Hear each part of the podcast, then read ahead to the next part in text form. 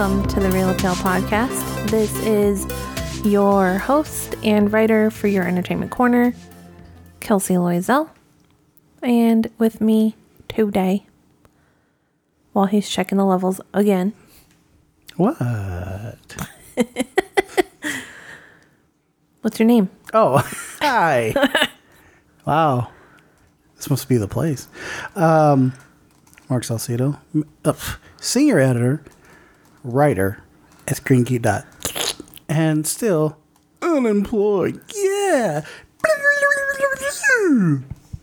I realized I, I fucked up something. What'd you fuck up? I should have had the uh, the song from Psycho as as their intro music. Well, it's not too far into the thing. You still could do it. Nah, fuck it.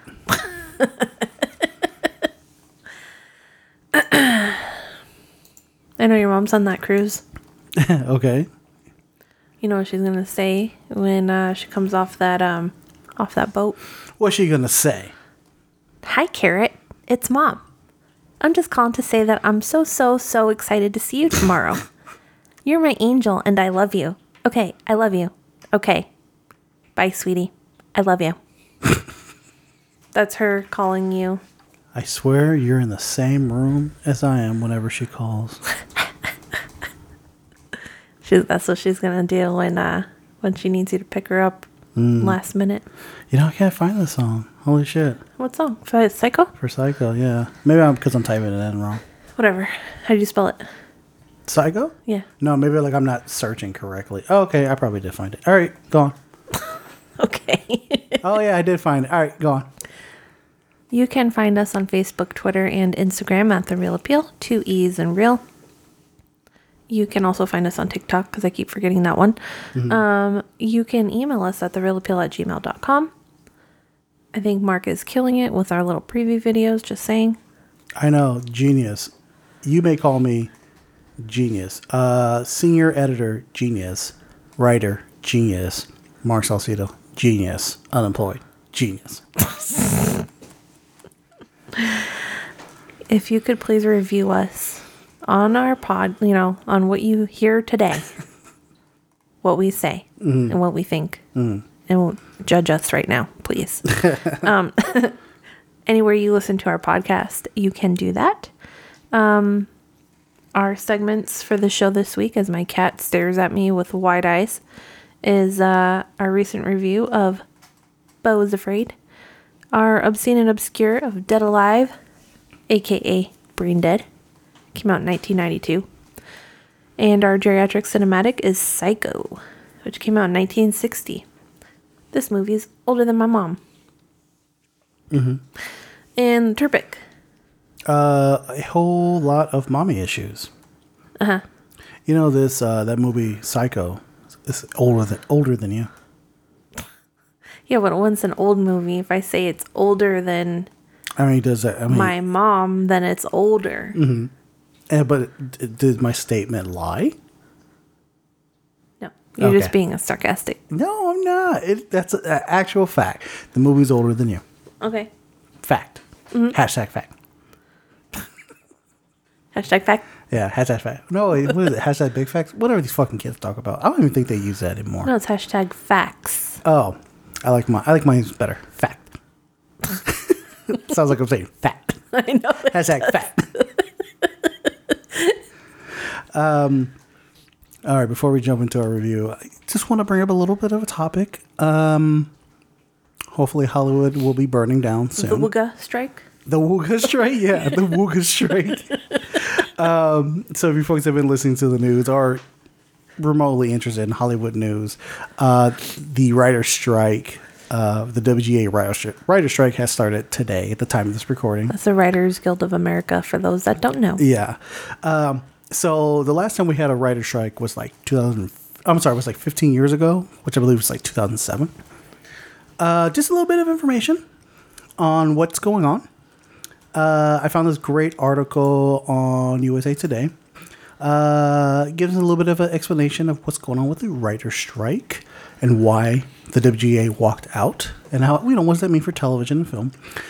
So as the article goes, writers are primarily looking for more cons- I'll constipation, compensation with many pointing to the rise of, of streaming has as having a negative effect on their earnings. In TV, uh, writers are often paid per episode, and where a broadcast series once produced 22 or more installments each season, streaming services are more, typically 8 to 13 episodes. Um, obviously, like these contracts are not really up to date to handle the whole streaming thing. Um, resi- sorry, residuals and royalties or royalties, which earns writers, actors, and producers, among others, money after a TV show's debut when it airs or streams elsewhere, are lower for streaming shows than for broadcast broadcast shows that are air that air reruns on, on cable or syndication. So I can't remember how long it's been so long since I like cut the cable cord mm-hmm. and it- pretty much everything I watch is something streaming. And Netflix, Hulu, Prime Video, all, the streaming services. So pretty much these writers are like the writers are like, hey, you know, uh, some of these shows aren't even lasting one season. Sometimes they're like a few episodes. Uh, they don't ha- really have any syndication. Um, do you know what syndication is, Kelsey? Okay, miss- okay. Um, so now they're like, can you guys start paying us like to to especially like today's living wage, and um, it's kind of like roll with this contract of like, hey, we we should get more money because of X, Y, and Z, which makes complete sense if you think about it. These studios make billions upon p- billions of dollars. Billions upon billions. Yeah, Von Pillions. And it's not like any uh, Kevin Feige, David Zaslav, uh, anybody who runs like these big producing companies, right? They're not creating the content. Content. The writers are. It's the writer's idea. It's a story they build upon, and then they create these programs that make them billions of doll- dollars. Writers are now just, hey, like, can you give us some of that money? Well, and also, I mean, it's not just been this year. Like, Hmm. I think historically, writers n- almost never get the recognition they deserve Mm-hmm. because it's all about the actors and the directors. Yeah, like like unless it's like a back back then, you could sell you can get like a twenty million dollar deal on a con on a script. Back then, that was not unheard of. Back then, when? Nineties, around early nineties, mid nineties. I'll even say like two thousand uh, early eighties. I'll say okay. I'll say like I'll say mid to late eighties, nineties, and like mid nineties. And then as So time for like 10 years? for like 10 years, maybe even like late 90s. But as time go- has gone on, and so many people want to become writers, and so are struggling to be like, I want to get my name out there, I want to get my script out there, because it, maybe it'll build an IP or like whatever. So the studios have like taken advantage of that instead of like paying like million dollar, uh, twenty million dollars for a script that might bomb at the box office.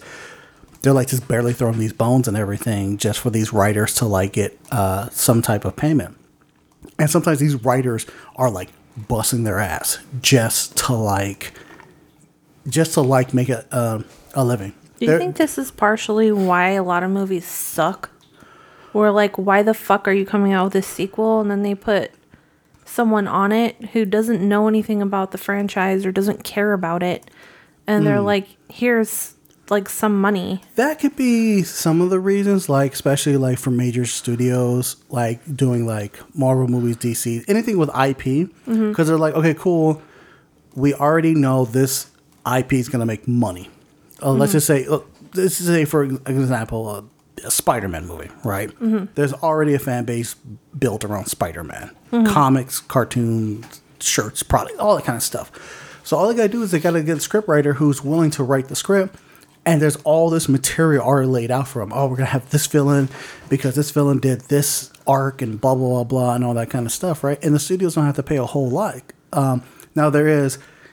Now with that being said, all they need is like one or two writers to touch it Yeah. and a sea of writers, one or two will be picked.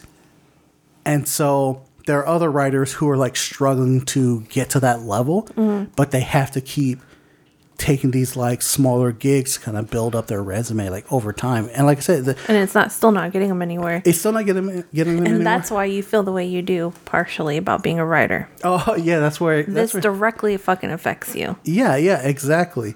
And don't get me wrong, there's a ton of programs out there that are like phenomenal writing, right? But it's not eh, like they'll be like the, sh- the like the way how the writers room is is like there's a writers room they come up with an idea they go back and forth they each they might each write a part of the script and everything like that but it's the person who like puts it all together to like form like a single episode script and then that person gets like writing credit but most of the time on these series on these programs people don't get the they they have the writing credit but people don't know who these writers are they might know like the showrunner who had some writing to done like uh, do like uh what's his name? Breaking Bad. Um, Lord forgive me, I can't remember that dude's name. Um, let me see. As I'm typing, as I'm typing, as I'm typing, continue to type. Uh huh. sorry, Vince Gilligan, right? Vince Gilligan, right? Okay, Vince Gilligan created Breaking Bad and then Better Call Saul. He started off as a writer for like X Files and shit like that, like like little little tiny shows. He he'll put together like Lone Gunmen. He did like Battle Creek, like these little tiny shows and everything. And it wasn't like decades upon decades later that, or like years and years later that he he finally got recognized for Breaking Bad. He's like fifty six now. Mm-hmm. So what what did Breaking Bad came out? Let's say Breaking Bad came out like ten years ago, right? So he had to be like forty six until he got his own show. Mm-hmm. So he could have spent a good twenty or thirty years just writing, mm-hmm. and t- still took him that long. That's not how the way wor- the world works now. Where writers they have families, they have debt, like college debt and everything. Uh, I've heard stories about some writers having to go on assisted living, like just to or or um, just to like get food on their t- on the table and everything like that. So all these writers are doing is just like, hey, Netflix, Hulu, um, all these major Like corp- Amazon, Apple Amazon, TV. exactly. All these major corporations are making billions upon billions of dollars. I said it again. Winning awards, getting recognition. Oh, who, what show is this? Oh, that's on Apple TV. It's never, what show is this? Who's the writer on that show? Yeah. like nothing like that. And like I say, these writers, they're like suffering. They're suffering by this. So, like I said, what they want to do is that they just want to get uh, compensation for. Uh, so the article continues to say these lower minimums are established when streaming was in its infancy, and because streamers often insist on ex- eh, exclu- exclusivity, um, limiting the distribution of those shows elsewhere. So, let's say, say, say for example, Dick Van Dyke Show. Okay, I believe it was like an NBC program. You can see Dick Van Dyke. No, actually, take that. Law and Order. Perfect example. Law and Order. Law and Order S, SVU or what, whatever Law and Order. NBC. Cool. USA. Cool. TNT. Cool. Constant. uh, TBS. TBS. TBS. Exactly. Syndication. Even though I don't think I went to TBS, but still. We're just throwing that out, right? Yeah. Just just NBC, TNT, USA, right? Um, syndication. Writers are being compensated that way. Like fucking Friends. Friends, perfect example. Friends, ABC, TBC, yeah, uh, TBS, Office, exactly. Married with Children. No, Married with Children, I think mainly is like Fox. No, but they did go uh, syndicate for a while. uh, Married with Children. Mm-hmm. So exactly, okay. There were avenues for these writers to get paid in syndication. That's no longer the case. Uh, let's just say Umbrella Academy, right? Umbrella, um, Umbrella Academy, Netflix. Do you see it anywhere else? But what happens about the shows that, like, take for example, Quantum Leap? So that one Okay. shows on network, but I guarantee you most of the population is streaming it instead. Exactly. Actually, I don't even know So how do you pay for that? I can't even say. I mean, I probably can look it up, but I can't even say right now if quantum the the the new Quantum Leap is on NBC because I haven't watched a cable program or like I haven't watched a cable not not cable show. I mean, because you say like stuff on HBO Max it was on HBO channel, mm-hmm. but like as in waiting for like cable television, you mm-hmm. know, I cut that cord years ago. So anything I watch that like Succession, for example, comes on HBO within two seconds of that show premiere, it's on it's on HBO Max. Mm-hmm. So it's like, okay, HBO owns Succession. How are you gonna get syndication from that? Syndication rights and stuff like that, you Right. know? So like all these writers are asking, but like, hey, we need to like work this out because that's what everybody's doing. It's like streaming. Um, so here's why the studios rejected it. The studio approached the negotiations with the long-term health and stability of industry as a priority. Uh, AMPT uh, said in a statement shortly before the talks began, and it has uh, been shaky, a shaky time in the industry. Entertainment uh, conglomerates and streaming services are looking to bolster their uh, bottom line, racketing, racketing uh, back a spending spree on Oh, ratcheting. ratcheting. Thank you, spending spree on new content that has hurt profits. Many have reported loss from streaming to Wall Street in recent months and made plans to lay off thousands of employees. So these studio heads are still getting these huge amounts of money, and they're saying we're taking a loss and we're like letting people go. So it's a power trip. It It, is a always has trip. been. It always will be mm. because they did this shit even in the golden era of cinema, and like they held all the power, mm-hmm. and still they hold all the power, and they're mm. not choosing the right stories, and they are choosing stories that they butcher the hell out of because they don't let people have creative control, mm-hmm. and then they wonder why they're losing money and they're crying about it. Uh, okay, so the AMPTP, it's Alliance of Motion Picture and Television Producers. So I just want to say that.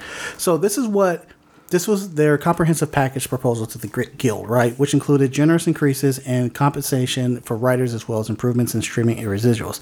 The AMPTP also indicated to the WGA that it's prepared to improve that offer, but was unwilling to do so because the magnitude of other proposals still on the table that the guild continued to insist upon. So they were like the the AMPTP was like just throwing them a bone. Like here, just take this, you guys will be fine. And the guild's like, no, straight no. And another another part that's been a f- that the the WGA have to worry about is now there's AI. Studios are going to start looking at AI and be like, hey, I forgot what's this like AI AI service that you can tell that you can type in. Uh, I need to write a six thousand. Like, is it that GPT chat? Yeah, yeah, yeah, exactly. I need a 6,000 word essay on Genghis Khan in this era. Have it done for you like in two minutes. So studios could like start looking at it because studios they always try to like uh, major studios they always try to like save money as best way they can because they want they want that profit. Um, so easy just let's just say Marvel for example again. Uh, GTP I what's it GTP right? GPT. GPT. Uh, create a Spider-Man movie directed by this director, and it circles around Spider-Man fighting the Vulture. Twenty minutes, boom, it's got done. And the guild has already been trying to fight against this, saying like AI cannot affect any residuals or anything like that, or royalties to like writers' work. But you know, how studios are try to save up any money. So this is a this is a this says uh, the whole AI thing sets sets what precedents for that happening. Right. Um. All right, so shows that have been affected so far, late night show programs like Jimmy Kimmel, Late Late Show, I'm sorry, Late Show, Tonight, and Late Night, they're all in hiatus right now. All the writers are like, boom, like that's it. Uh, Real Time with Bill Maher, this week Tonight with John Oliver, The Daily Show, nothing. They're on hiatus right now. Abbott Elementary, um, as far as it go, the room is the writers' room is closed. The so okay so an interview with democracy now democracy ah, democracy now uh, brittani nichols revealed that this strike could ultimately impact the number of episodes they can plan for the upcoming season. Um, cobra kai writers room closed down period. Um, series co-creator jon hurwitz tweeted pencils down in solidarity the writers room is closed and no writers are currently set for season six production. They haven't started yet they're just like no uh, Big Mouth, Saturday Night Live, no Saturday Night Live at all, and they they they come the Saturday Night Live they write every week, so nothing on that. Uh, the Talk, uh, Gutfeld. I don't know what that fuck that is. Fox News Channel. All right, don't care. Um, House of the Dragon was not affected because all the scripts were already in in second season. Problem there still is kind of a problem with that because normally when it comes to th- things in production, the best idea is to have a writer on set. Because sometimes things change. Sometimes things change, they don't work out, the line doesn't work, the scene doesn't work, the story doesn't work, and the writer's there are like, all right, let's shift this, you know? No writers there. Uh, rap shit, uh, production second season of the Issa Rae show has wrapped in April, so nothing worried about there. Yellowjackets, the Showtime program, uh, writing for season three for the Showtime drama has halted after exactly one day of progress. so uh, that's the list so far. That's the list so far. So for anybody listening who's like, how's this to affect, you know, these productions? It's not to be that bad. It's not to be that bad. Well, 2007, 2008, when the writer strike happened, Quantum of Solace. Stories about how, okay, here's a quote from Daniel Craig. I wrote the script myself. Daniel Craig in 2012, who admitted with Paul Haggis, Paul Haggis' original screenplay arrived just two hours before the strike began. And he said, We were fucked. we had a bare bones of a script, and then there was uh, a writer's strike, and there was nothing we could do. There was me trying to rewrite scenes, and I, and a writer, I am not uh, director Marc Forster, like di- he seriously considered like quitting the movie because it was just so bad. Uh, Transformer: Revenge of the Fallen. Michael Bay had the write on the script. Uh, he's not a great, he's not a good writer at all. Okay. Uh, X Men Origins Wolverine. Rumor has it the film went to production before the script was finished and the shooting schedule was extended to compensate for rewrites completed after the strike. To make matters worse, an effects free version. Oh, yeah. The effects free version got released and it was hot garbage. G.I. Joe Rise of the Cobra, Terminator Salvation, Star Trek, the J.J. Abrams movie, Angels and Demons, Dragon Ball Evolution. Can you tell me how all of these are uh, similar or why they would be in the same box? I think because they made poor choices, like like especially the Dragon Ball Z one. Like, wasn't that one known for them putting like a producer or whoever putting their kid in it? Well, the story about Dragon Ball Dragon Ball Evolution is that the rumor was that um, there was no writers available, so Fox was like, "We got to get a movie out." So they made this movie with a tattered old screenplay for Dragon Ball movie that was available, having dusted have gathered dust in 2002. Oh Jesus! All right, so here's here here's what's why these movies are similar.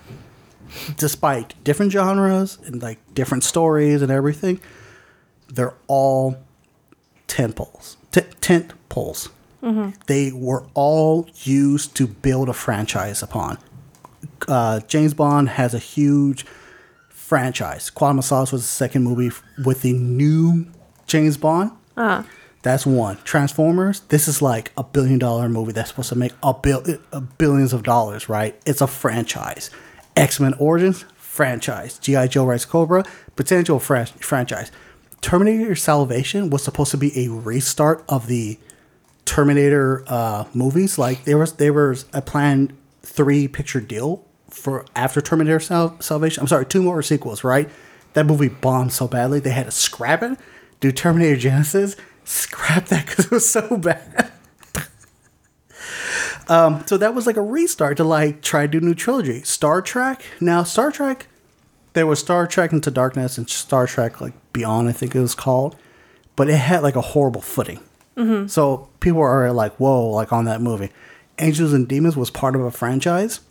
The problem was that is that the script was like half finished, and so production like stopped. They're like, "All right, we can't go through this, right?" But by that time, the whole Angels and Demons or what's it called Da Vinci Code thing had that the whole f- love and fever for it had already went away. Mm-hmm. I think there's only like two of these fucking movies, and there's like four books or something like that. Yeah. Dragon Ball Evolution was supposed to be a step into like making uh, animes into live action films. That movie has such a stank on it. Nobody's ever touching that franchise in live action ever again. Like, period. it's one of the reasons why like the Akira movie never gets off the fucking ground. Mm-hmm. Ghost in the Shell was a god awful live action adaptation. So, for those who don't think these writers, the writer strikes affect movies, you might not see it now, but later down the line, you might be like, why does this movie suck so much? The fucking WGA was like, fuck, that's wrong strike. Proven again, they, like these produ- these production companies they need writers. Mm-hmm. Period. Flat out. Give them the fucking money they want so you can make your billion dollar franchise. Mm-hmm. All right, that's my that's my rant. I was I'm like passionate about this because as a writer and Kelsey as a writer as well, we understand the struggle of this shit of like creating stuff. Mm-hmm. So when the writer's strike happened, I was like, fuck yeah, like burn Hollywood down to like teach them a lesson. No, seriously. Yeah. And it sucks. it, like, it, sucks because we want to consume just Mm. the way everyone else does what's coming too, even though we like to write. But Yeah, I mean, and, and uh, like I said, and it's not just it's not just bad for uh, the viewers. It's especially bad for these writers. They have to stop working to like prove a point.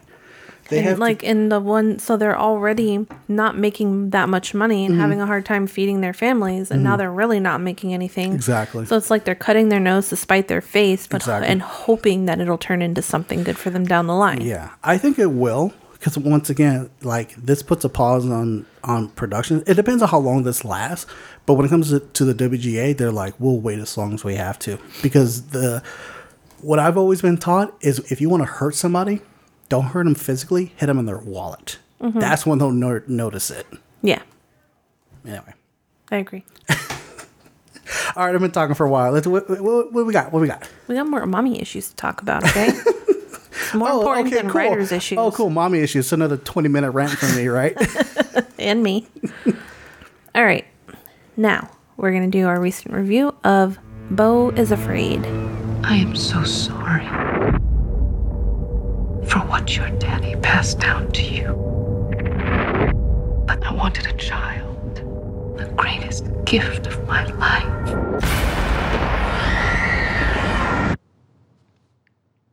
I'm visiting my mother tomorrow. Hi, Carrot. It's Mom. I'm just calling to say that I'm so, so, so excited to see you tomorrow. You're my angel, and I love you.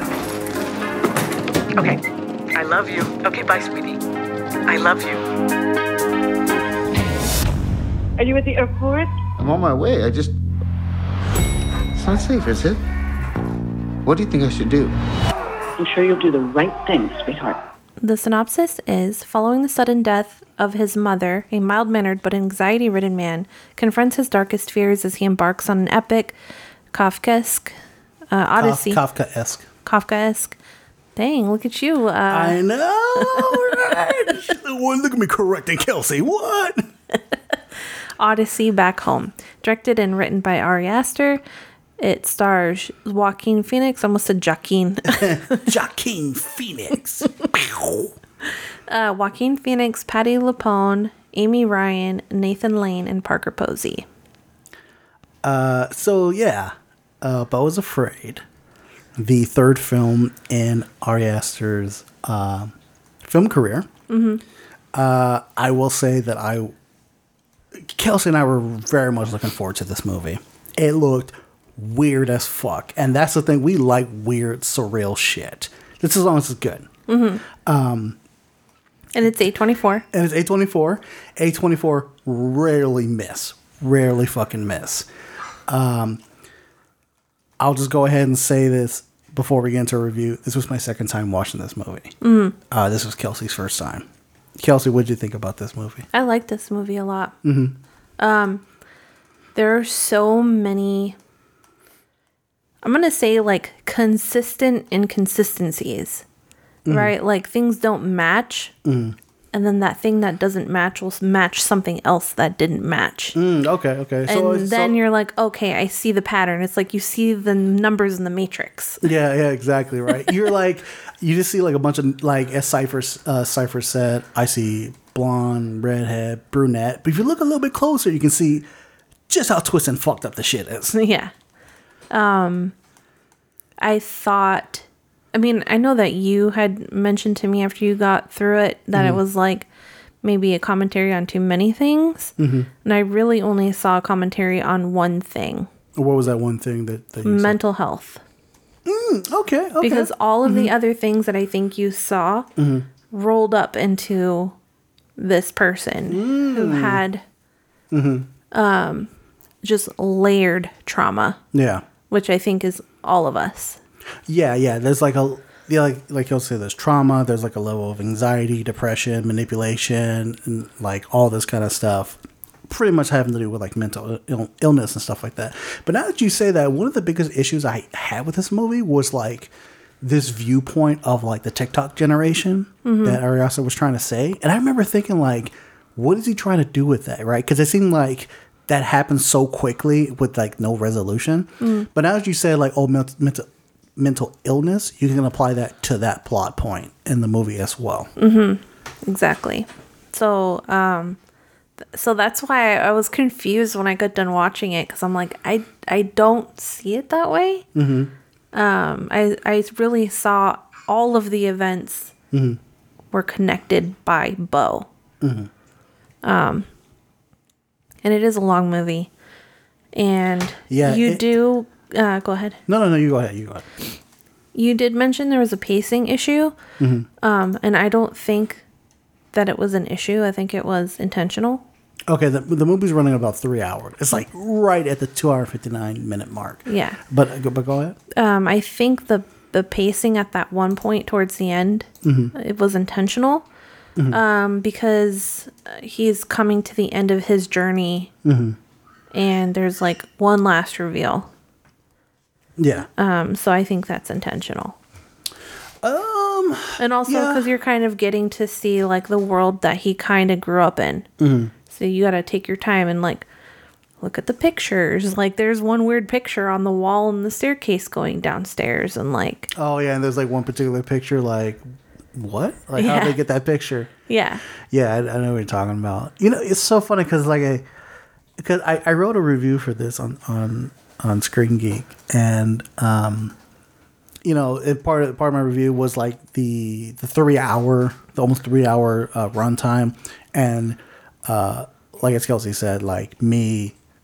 Seeing there's too many messages that's kind of jumbled up in there and stuff like that, but like honestly, with, within the beginning of like this review, I'm like, I don't think I can see anything wrong with this movie. Seriously.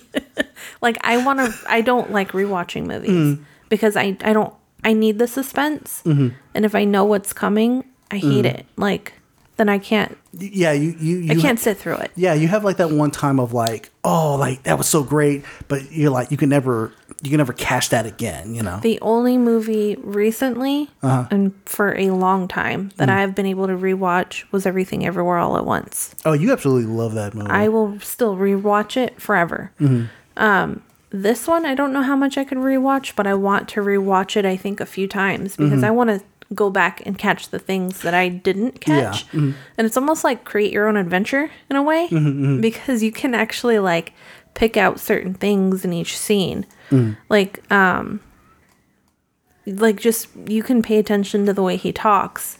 Mm. Some of it's certain things in the background that's like in one scene and they they there's a payoff for it later. And you're like oh shit like he like he was setting all this kind of stuff up which which I was going through because when I first when I first watched I was just absorbing everything right? Like all the shock and all values of it and everything like that.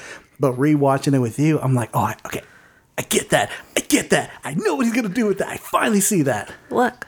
Uh-huh. It took you two watches to do what I did in one. Oh. My bad. My bad. I'm sorry. I, I'm so sorry. Well, once again, proven, Kelsey proven that she is indeed a lot smarter than me. Look, I have a film degree. No, you don't. That's what makes you better. um, all right. So let's go through the steps. Uh, what did you think of, of the direction from uh, from Aster? Perfect. Next Okay. question. I A like little bit more his detail. direction because Uh, he tells a story in such um, a chaotic, but like calm chaotic.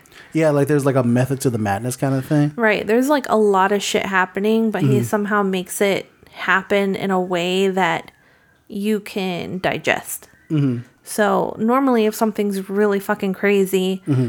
You just don't have enough breathing room, and you you don't understand like the story and where it's headed or where it came from. Even Yeah. like you couldn't even remember where it was 15 minutes ago if it's too crazy. Mm-hmm.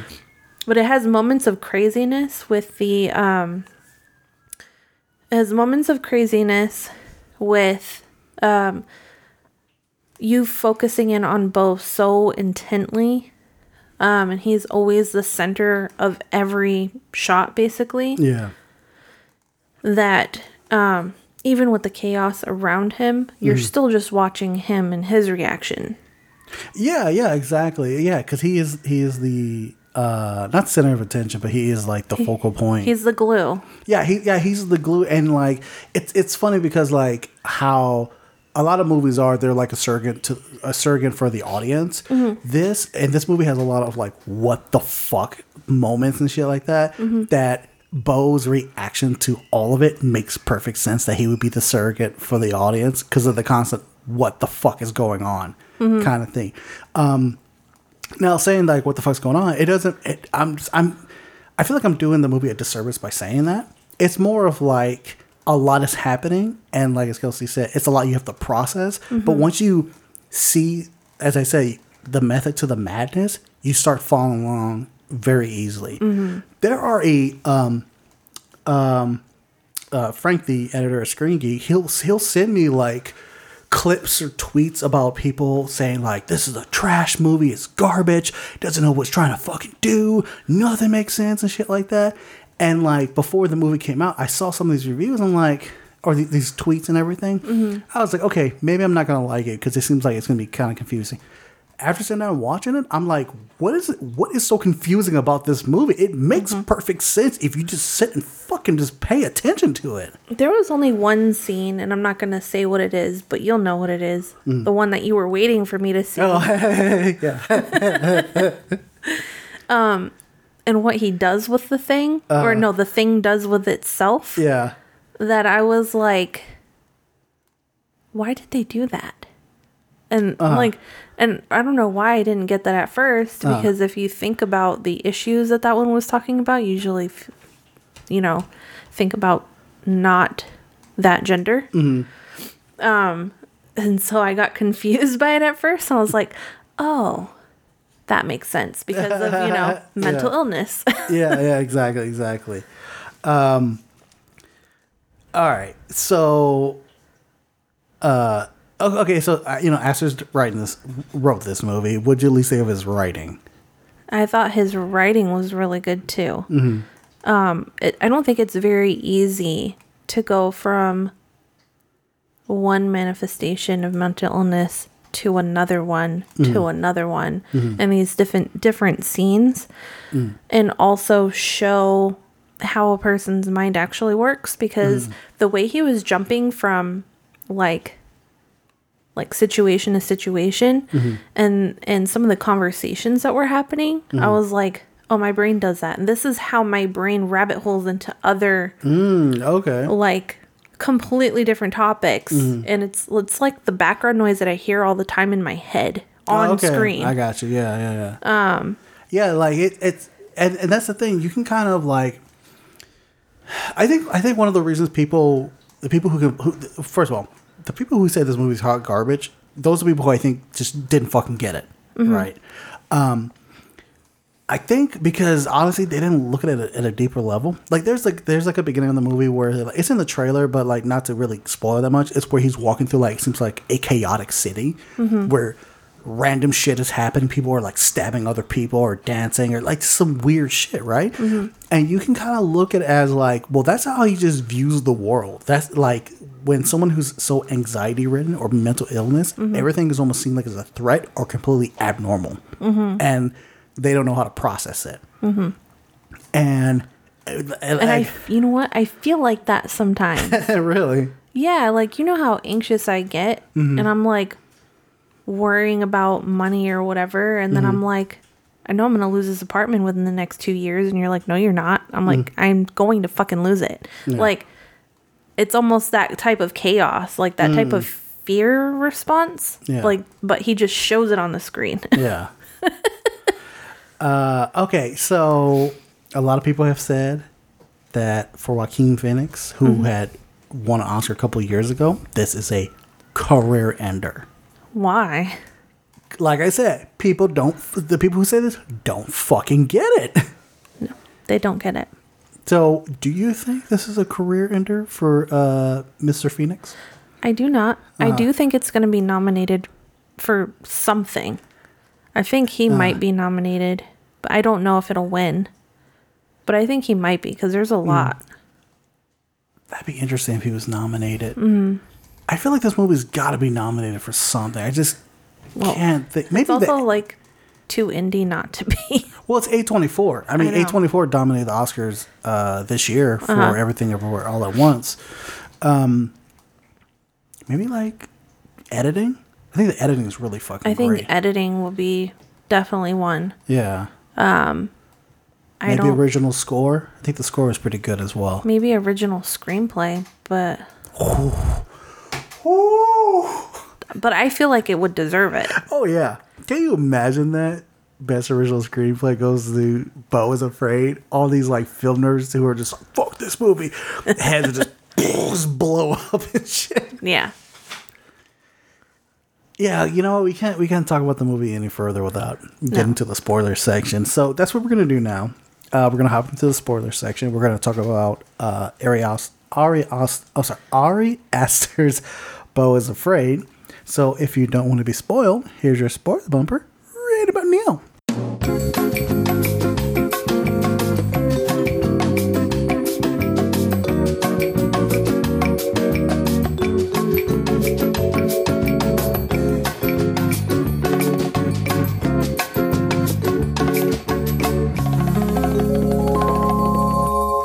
Hola. Hola. I just want to point out to you that for number four, under Mm-hmm. areas to cover, you put underlying message, if any, and did the movie hit its mar? Mar.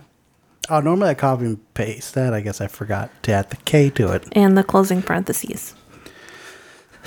Just putting me on blast, man. putting me on blast. Yeah. Exactly. Um, All right, so, hmm. Okay, what what, what you lead? I, I got to write something down real quick. Okay. I.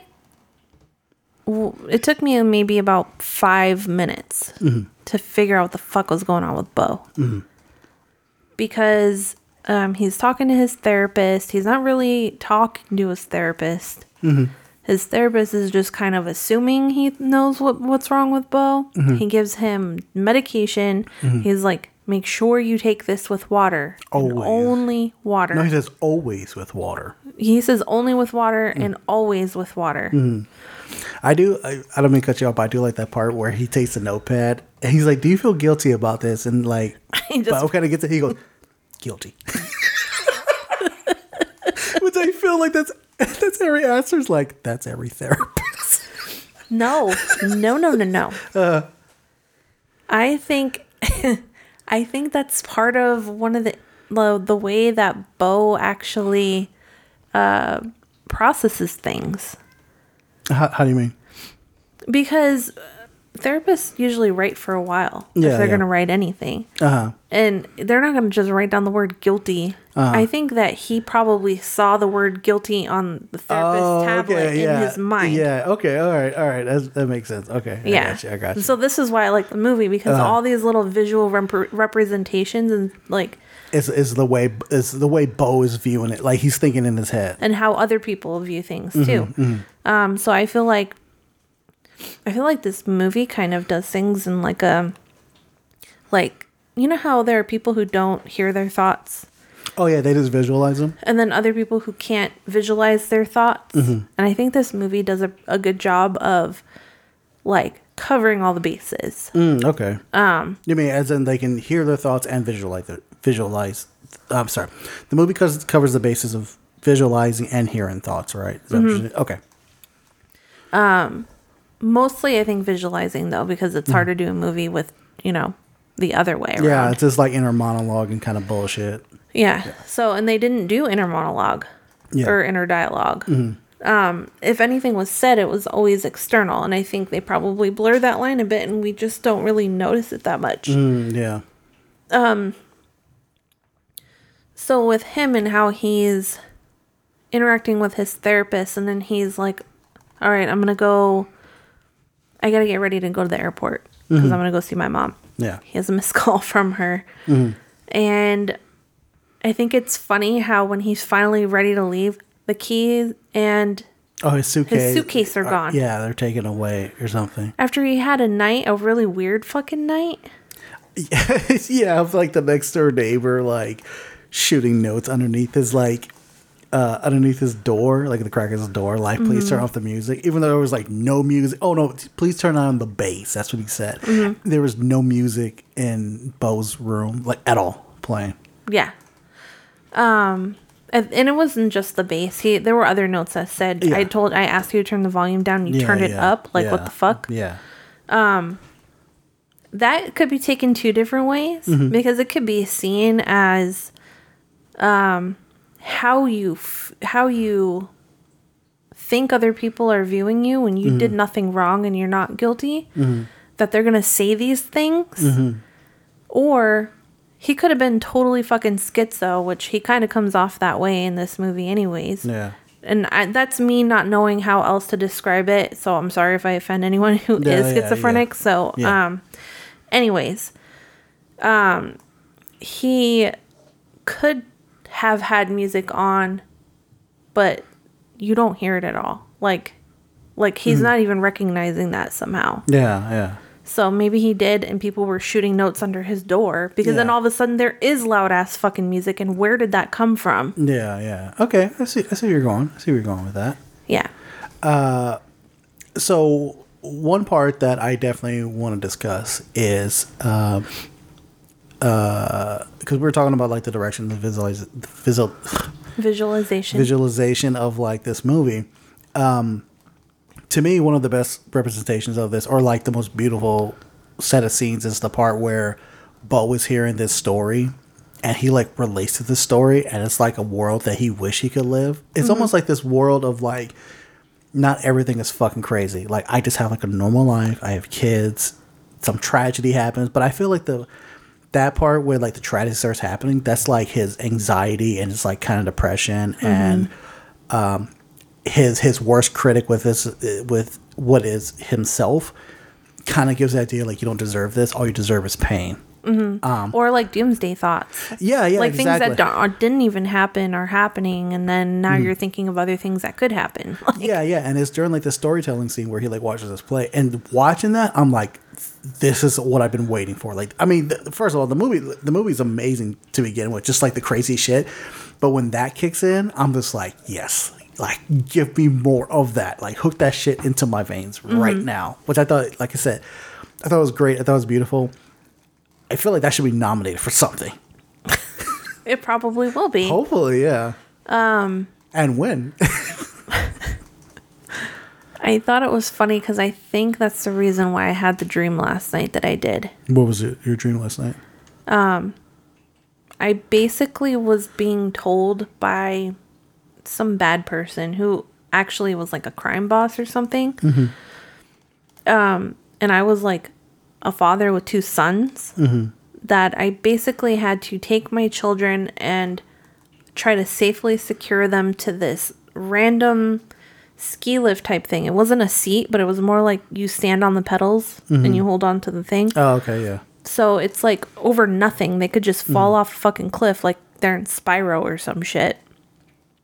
And and I was supposed to try and like attach them to this thing so that I mm. could do whatever the thing was that the crime boss wanted. 'Cause mm. They weren't going to put them on the thing. They wanted me to do it. Okay. So I'm sitting here have to, having to figure out should I put my youngest one on there first or my oldest one? Mm-hmm. Because I felt like the older one was heavier, it would make it more off balance, but then the Okay. younger one like would be lighter, but then uh-huh. less experience, so then it would make it harder for the older one to get on. Wow, this like, dream is very convoluted as fuck. it was like how do you choose which child? And you're like trying to be all like engineering about it and shit. um and then i woke up. But but it felt like like the end of the world for me. Uh, like there was nothing past that moment. I was just focused on which kid would i have to sacrifice? Yeah. That's a lot. Jesus shit. but i think that Uh-huh. those scenes are kind of like partly what Mm-hmm. triggered that Oh, okay, okay, I get you. Um, okay, so so Ari Ari Aster had said is it Ari or Ari? No idea. Uh, let's go with let's go with Ari. Ari Aster had said that this is a horror comedy. Mm-hmm. Okay. Um, when I when I first watched it, I there were moments where I was like, "Oh, that's pretty funny. That's pretty funny, right?" It wasn't until the second time I watched it that I was laughing my ass off, like really laughing at it. Um, did you feel that way? Did you did you see the horror comedy elements in this movie? No. I think I take um since I took the view of mental illness and I almost feel like I take that too seriously to find it funny. Maybe if I review like rewatched it, mm-hmm. then I would probably maybe laugh. I don't know, but mm. there were times you were laughing and I was like, "No, he's totally fucked up. Like that's mm. not funny." I think I think some of the stuff that I was like really laughing at, it was like situational comedy. yeah, yeah. Like certain awkward moments and stuff like that. Um, like I remember I remember the scene where the family he was living with or the family that was trying to keep him like in that house. Like that movie with um that that lady. Jesus Christ. The lady with the sledgehammer or whatever. Oh, misery? Yeah. Okay. Like misery. Yeah, yeah. um, but like the part where like the mother of the house, her daughter like drinks paint and dies and shit like that, and Beau like like she grabs she like the mother tries to grabs like her army son's her dead army son's like sword, or his marine sword, whatever it was, mm-hmm. and Beau was like "Ah!" and like hops out like jumps, through, the, window. window. Yeah, that part I was like ah, that's so funny, but it's like. It's following like a fucked up tragedy where a girl essentially like kills herself, and so I'm like, I think once you get past the trauma of the things that uh-huh. he's going through and how mm-hmm. he's processing it, mm-hmm. It's not as uh, heavy after you watch it the first time. So I think probably it would be funnier the second time. Yeah, because you're able to like, well, like me for example, I was able to like process a lot of the stuff that happened, like, the, like because I saw the trauma side. I saw like as a as a person who was raised by a single mother, it's kind of a I don't say it's an unhealthy relationship, but it has I have some issues between her and I and the way I was treated, um, or how we treated each other. It's you know it's both side kind of thing. Um, so some of the traumas that he goes through, like the anxiety and kind of ha- like like you said, like that phone call where he's like, "Hi, hi, hi, Karen. Looking forward to hearing you or seeing you. Okay, call you. I'll call you later. Bye. Love you." Like, like the like there are scenes where he's like the camera's on Joaquin Phoenix and he just has the phone and he's talking to his mom and he tells his mom that he can't make it because his keys were stolen, his briefcase was stolen, and you can just Well, his luggage. oh his like his luggage his luggage is stolen. You could just hear the frustration on the other side. You can just visualize it. Like she's like gripping the phone tight. Like those because there's like two of those scenes that happen. No, there's the there's the one with the mother and another one with the guy who's Bill Hader. Oh. that was Bill Hader. Like if you when you saw him, you would like recognize him. But when he's like, you know, there's a body here and everything, and the camera's like pushing close onto Joaquin Phoenix's face. To me, those were the most intense moments because, like, mm-hmm. I've been in that, I've been in a situation on that phone, like, what's happening? Like, tell me what's going on, like all that kind of shit, mm-hmm. or being on the phone with my mother, like, ugh, like just hearing like the disappointment in her voice. Yeah. Um, I think for mm-hmm. sure the the call with the UPS driver was like the most intense one. Mm. Just because you, it's like the your imagination gets away with you, Oh yeah, absolutely. and you don't know what's going on either. Yeah, so yeah. you're like, well, is she dead or isn't she? Yeah, I know, right? Yeah, and you're like, maybe she's not like, maybe I did call the wrong number, even though it's like programmed into your phone. Maybe I just happen to call uh, something. Speaking of phones, Uh-huh. the consistent inconsistencies thing I was saying. Uh Uh-huh. huh. You ever notice that there were a couple of times where he would call somebody Mm-hmm. and it would ring, Okay. And you would get like, um, a, a like a, you know, this number can't be dialed or whatever. Yeah, or like the the mailbox is full or something like that. Mm-hmm. Okay. So you would get like the mailbox is full, Uh-huh. and then it would act like you didn't pay your bill, so you're getting that like. Oh. And that happened to him a couple times where it was like, no, clearly his phone is fucking working. Yeah. So why is that happening? You think maybe it's like a mental block or something like that? Yeah, there are a lot of those. Like, um, like his mother's last name and his last name is Wasserman, but they live in the town of Wasterman. Oh yeah, that's true. like yeah. Wasterman yeah. with a T.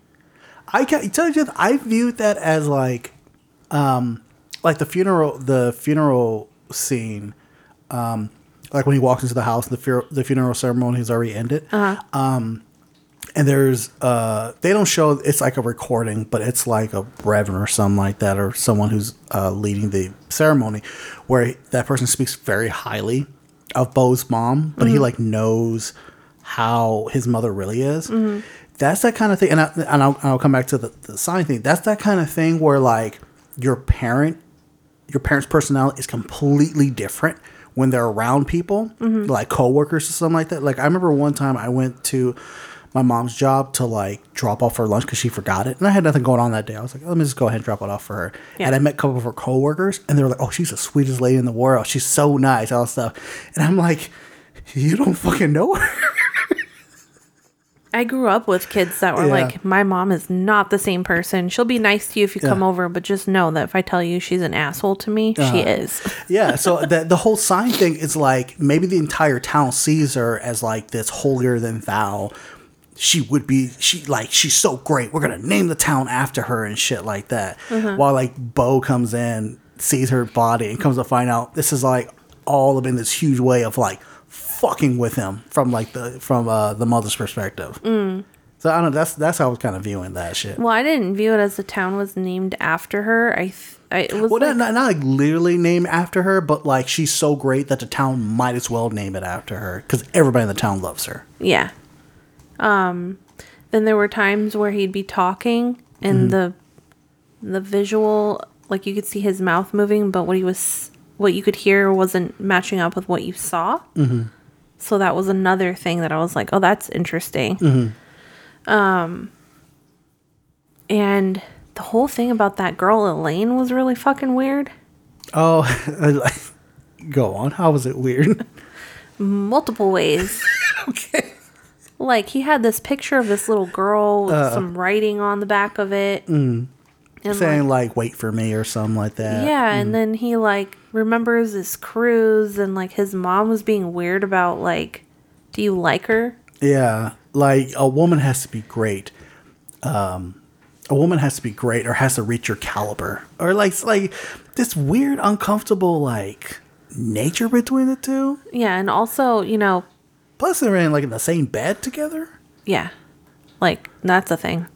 Um, but also like, she was like, yeah, like you're totally okay to like date this girl if you Yeah. think she's worth your time. Yeah, yeah, yeah. But then she, on the other hand, she's like, if you come, you will die. Yeah, exactly. like, so he's like, I don't know what to do. yeah, yeah. And also, like, he doesn't emote very well anyway. Uh-huh. so, Mm-hmm. like, it just seems like he's not connecting. You don't, you can't tell if he likes her or not anyway, because he just doesn't show anything. Mm-hmm. Um, there's a dead body in the pool when they're when they're Mm-hmm. um with each other, like on that ship. Takes a picture of her with the dead body because that's what she wanted. Yeah. Um, I'm sorry, I didn't mean to cut you off. Go on. Because I, actually had a, I actually have a theory about that, but go on. And then, uh, and then, you know, her mother's like, I'm taking you off the ship. Mm-hmm. And he doesn't see her for like a really long time. And then he sees her randomly on the TV mm-hmm. talking about his mother. Like, it's just like one of those things where it's like your mind loops people into situations that don't exist mm-hmm. when you're dreaming or like how you're thinking about things. So, so I think, I think Beau, I think Beau was like, like when we first see Elaine, like in that picture, the Elaine character in the picture, um, he like looks at her and the camera like set, it's like set on his reaction or what he's staring at. or his face as he's staring at the picture, and you can tell there's like an emotional connection to it. Like he thinks about her often, right? And when you see the when you see the picture, it's very. She's like smiling. She has her hand on her hip. It's a sunny day in front of the pool. It's and he remembers it like, oh, this is the girl I fell in love with. You know, I I actually had my first kiss with her. She said, wait for me, like all that kind of stuff, right? but as we go further into the movie, it's the whole reality of like she's not really that good of a person. Like the whole how how reality is different from his expectation. Um, like for example, the, the dead body part and how she's like take a take a picture of me with the dead body in the background, you know, or like when he like sees her at the funeral, and it's this very sweet moment. Like Nina Simone, um, Nina, Nina Simone was playing in the background. I can't remember the name of the song. Um, what? It just made me think of Mariah Carey. Oh, so but like I remember watching that, and it was this very like beautiful moment. He has been thinking about this woman all this time, right? Obviously, he has like this emotional connection with her. That's like the love of his life, and it's this very sweet moment of like, you know, Elaine, Beau, like they're like they have like this shared quietness. He like kisses her, which is. Which is like opposite of how it was when they first met, when she kissed him first, and he was like, "I'm gonna kiss you this time." Mm-hmm. He finally sees each other. He went through all this hell and everything. and he's like, and I waited for you. Exactly, right? And she's like, Oh, can we go inside? And she she goes inside, she's like, Where's the bed? Where in the lion's den? Like, it's this whole realization. It was just like, it's not like how it is, man. like, Yeah. it's not like that at all. And she even like goes to the mother's room. She like puts on her earrings. She like looks for candles and stuff like that. And it's supposed to be like this very sweet, this very sweet love making moment. it's so fucking funny. And clearly it's not because Marc's cracking up. it's so fucking funny because like she's like he's like Beau's like I'm sorry I'm trying to get these words out. Beau's like um you know he's like very hesitant. He's like I've never done this before, and she's like she's like you're you're you're really she's a vir- virile. Like Oh, yeah. She's like, you have a lot of virility. yeah, yeah, and she he's like, what? He's like, you're like super hard, and she like jumps on him. and it's no way like romantic or sweet like how you pictured. and she's on top of him, and he's like, no, no, stop. that shit is so fucking funny. Because he thought he was going to die. He was gonna die. Like his mom was like, first his mom has a very inappropriate conversation with him as a kid. Like your your father died on top of me while still inside me. Like no, no child wants to hear that. Don't matter if they're a kid or an adult. You don't want. Ugh, it's just nut. You don't want to hear that shit. Um, but yeah, he's like, oh, and then he like he like he comes and he. He's like, oh my God, I didn't die. I didn't die. And then it's like this moment of like, oh my god, like I didn't die. Oh, I can live my life. and then it's almost like she dies. well, no, it's like it's interrupt. It's in a way, it's interrupted when she's like, all right, I want to come now. and like the sexiness is gone, like all that kind of stuff, right? Uh-huh. And not not only but not only just with that, but the fact that Mariah Carey is playing in the background. And she stops it and starts it over. And then yeah, she like comes and then she dies. And but then she's frozen. yeah, yeah, she's frozen. He freaks out and everything. And come- come to find out like the mom is not dead. She's been like pulling like this whole long game on him and shit like that. First off, his And mo- people like carry her out of the Yeah. room So- all frozen. the the thing that the mother said is like very haunting to me, where she's like, "Oh, I saw everything." It's like, Ugh, you don't want to hear your parents say that. Like, I I saw everything you did with her or him, you filthy dog, or whatever, shit like that. Um, I remember one time my mom found my diary. And it was like personal Oh. stuff. And she goes, I'm disappointed in you. And I don't think I can ever see you the same again. She read it. Mm-hmm. That's some fuck that I can. I'm If you all, want to kill, if you want to kill trust with your child, do that. oh, I'm all for like reading things. I Mm-hmm. do that every once in a while with mine. And they know I have a right to.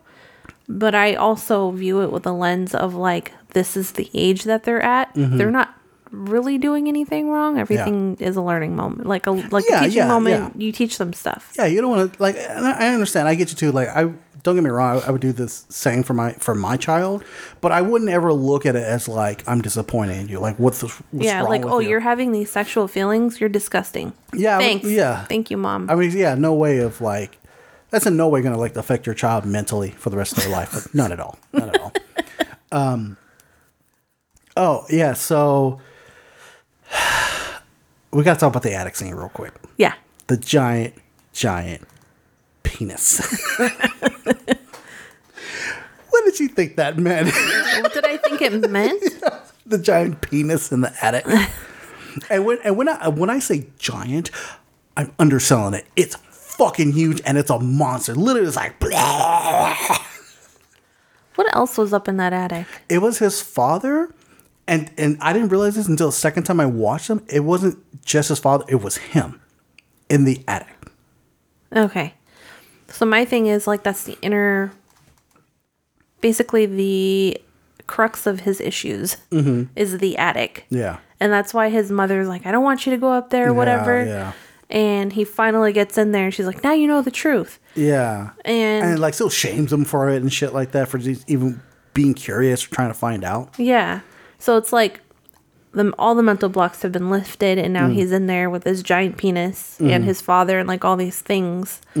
And um so the the the penis is like one of the the biggest fucking things that is um a factor in his life like how his mother would talk to him about his father you know and like he'll die if he has an orgasm and all these things. Yeah, and how that's like affected him sexually, where like, like to the point where his balls are like literally swollen, like throughout yeah the movie. yeah which i didn't even think about that Mm-hmm. um but then it starts stabbing itself in the balls No, no, no. That was the that was the the military guy. Um, Oh, that yeah, the, the family military. sent, which I I think, I think with with oh yeah that's right you're right with, with that guy coming in, that was like.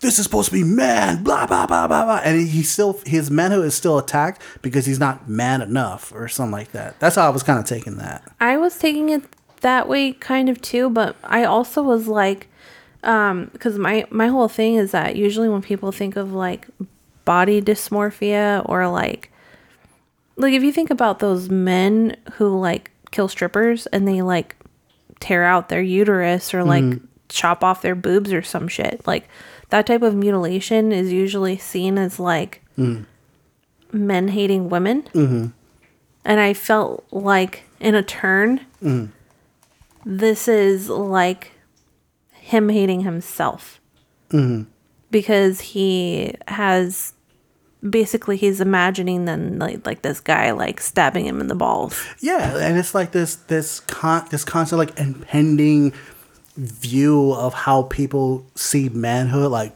you know, muscular man and killing machines and stuff like that. That's like actually like constantly chasing them throughout the movie. Mm-hmm. Um, which honestly, I didn't think about it. I didn't think of it like that until now.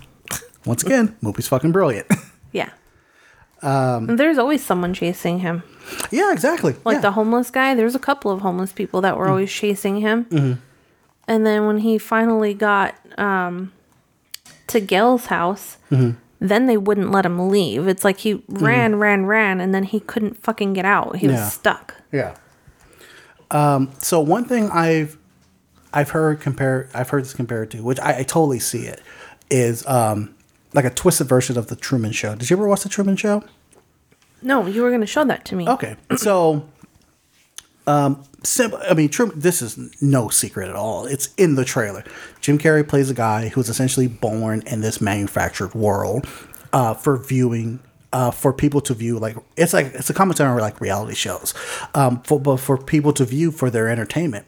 That he lives his life like a like a normal person, goes to work, uh, goes to work, has breakfast, go on walks, has a wife and everything like that, but he's unaware that everybody's watching him. They have cameras all over the place, right? And as the movie progresses, he starts realizing like his world is not what he thinks it is. He he starts realizing, oh my god, I'm on a TV show, and he tries to escape, right?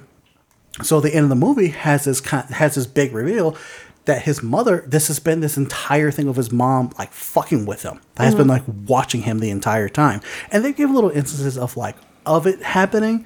Like the part where like um i'm trying to see what was the wife's name. Uh grace the mother of the of the household that he was in uh she's like she tells him like oh turn channel 78 and he sees like the cameras like watching him right? And he like fast forwards and he's like sees like different parts of his life or his adventure going on. And then at the end there's like he's literally in a stadium. People are watching him and there's like jumbotrons jumbotrons like above him right mm-hmm. and his mother one his mom's got a lot of power to pull that off like the next day Yeah.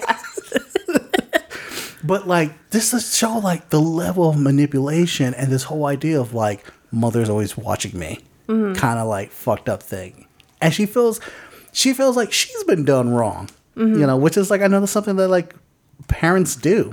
I Yeah. give all my heart and soul, and you still treat me like shit. And it's as simple as like it's uh like as a therapist said, um, the love is conditional, but this is like ramped up to like a hundred percent. Yeah. Uh, um, who was the guy who made um I'm thinking of ending things. Oh, it's Charlie Kaufman. Okay. I've, I've heard people compare that to this as well. That's what I'm I was thinking about that when you brought up the Truman show. Mm-hmm. I was like, uh that that has similar themes. I got you. Um, okay, so we're going a bit long in this review or in the spoiler section. Um, one anything? Do you have anything else to add? I think you should watch the movie. Oh, so you highly rec- would you highly recommend it? I highly recommend it, and then everyone's gonna hate me for not Oh, for for, them not liking the movie. But I really think that you know, if you really study the movie, you like yeah, it. yeah. yeah. It's it, like I said. There have been a ton of reviewers who just who just don't get it. Mm-hmm. Oh, I'm sorry. There's, I'm sorry. There's a bunch of reviewers who say they hate it, and I feel like they just don't get it. And this is a movie. It's like don't come in expecting like a regular, a like a regular like through line of the plot. Like a lot of weird shit happens, and it's really one of those movies that you have to like really take your time to think about it. Mm-hmm. Like honestly, I after watching it the first time, and I was like, all right, I gotta watch it again with Kelsey. I was kind of dreading of sitting down for three hours watching it again. But as soon as the movie started, I was like, oh, I'm gonna enjoy this again. Like I'm gonna really enjoy this shit. Um, so yeah, my end, I, I highly recommend it as well. Good. All right, what do we got next? Next, we're gonna do our obscene and obscure.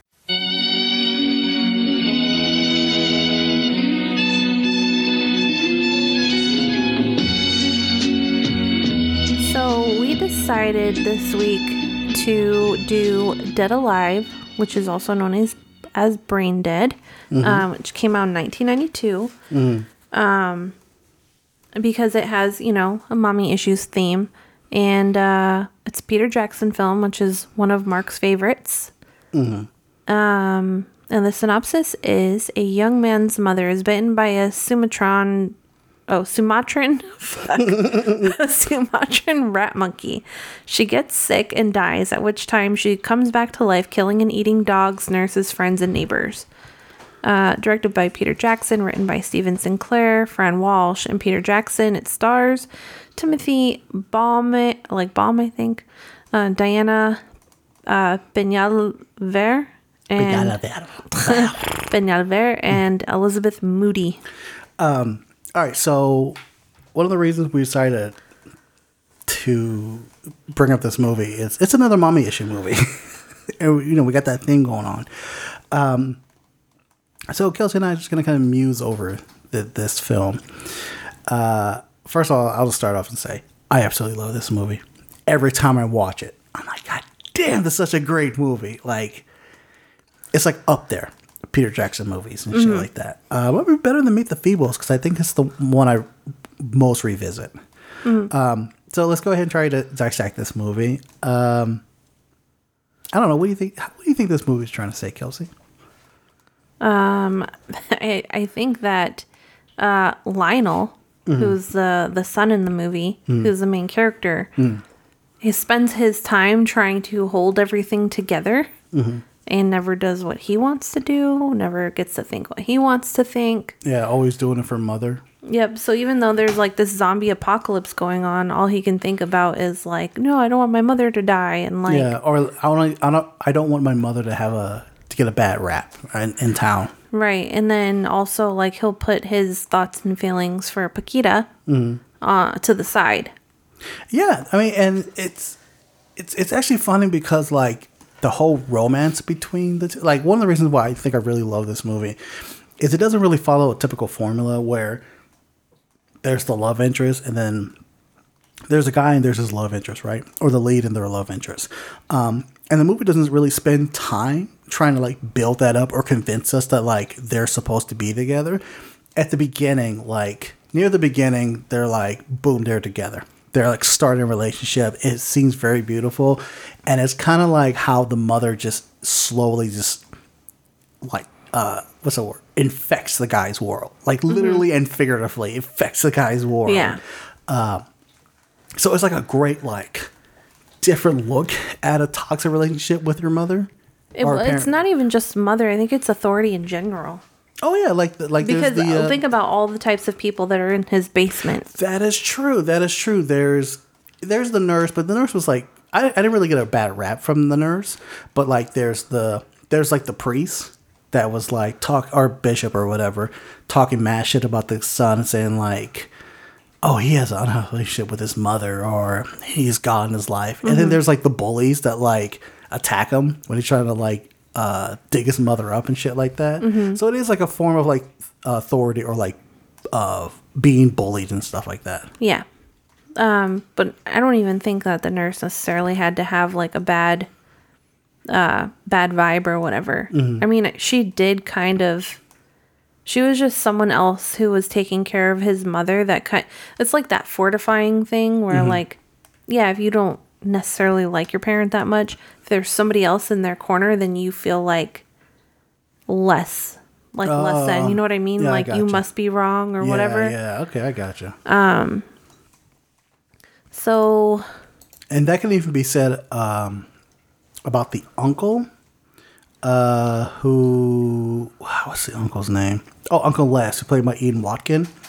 Um, he's like a, he's like a personification of like this is what it feels like to be a real man and stuff like that. Even though it's like a very disgusting way, like he tries to like rape his girlfriend like a couple times and shit. like, like that. basically any woman that he likes. Yeah, exactly. And he's like this like dirtbag pig who probably has all of the STDs. Yeah. And his toupee was crooked and then it fell off. Yeah, right. um, so one of the things this movie is really known for it's like the gore factor. Uh, this movie came out in 1992. It's a New Zealand, I believe this is a New Zealand produced film. Uh, it's gory as fuck. Uh, Kelsey, what's your opinion on the gore factor? Um this movie is both great and disgusting at the same time. yeah, that's true. Because like the gore factor isn't as much like, oh, there's a lot of blood. Mm-hmm. Um, like Dead Alive not Dead Alive, like uh Evil Dead. yeah, There's a lot of blood. But this one's more like like oozy and like pussy, pussy yeah. and like you know bubbly like slime the entire time. yeah, and like Even the baby looks slimy and gross. the zombie baby. Yeah. And it was born with teeth.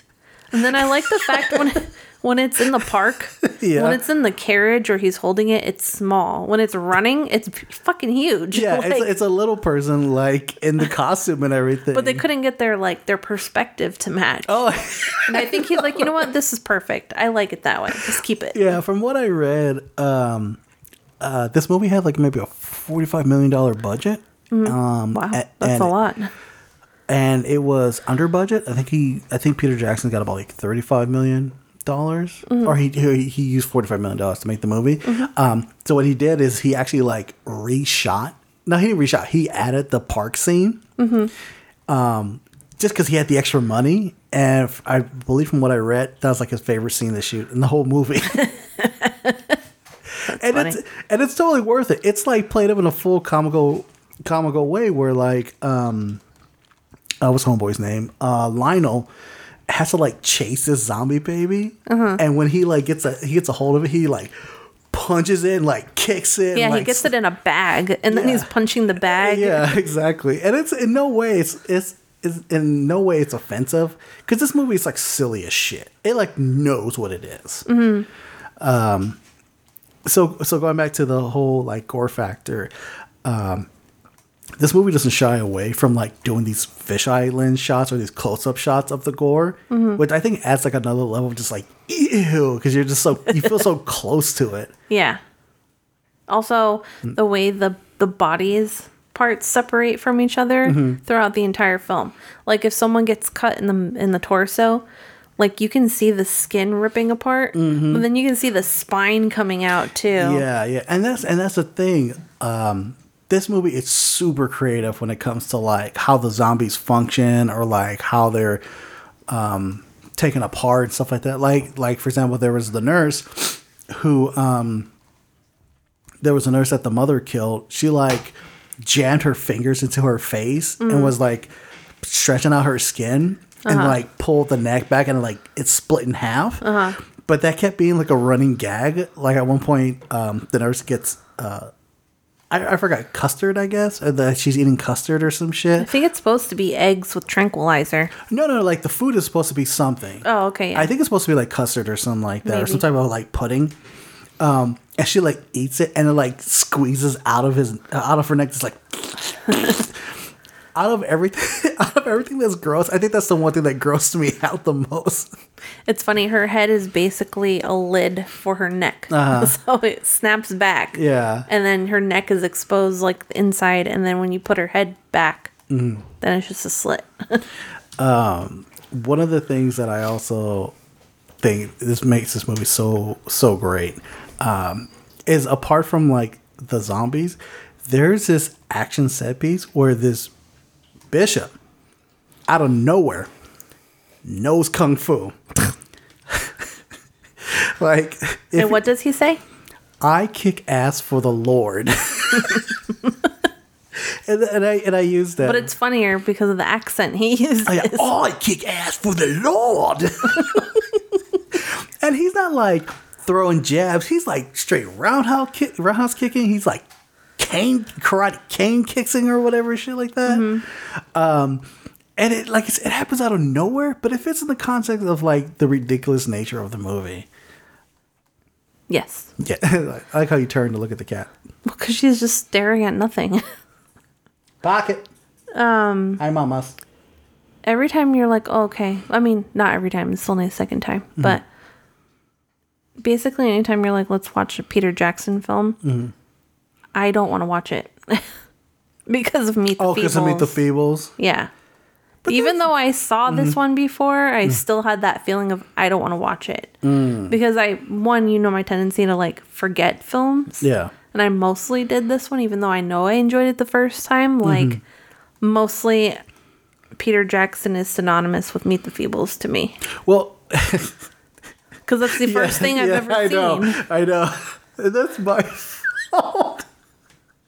Because a lot of people, they when they think of Peter Jackson, they think of Lord of the Rings or Mm. like King Kong or something like that.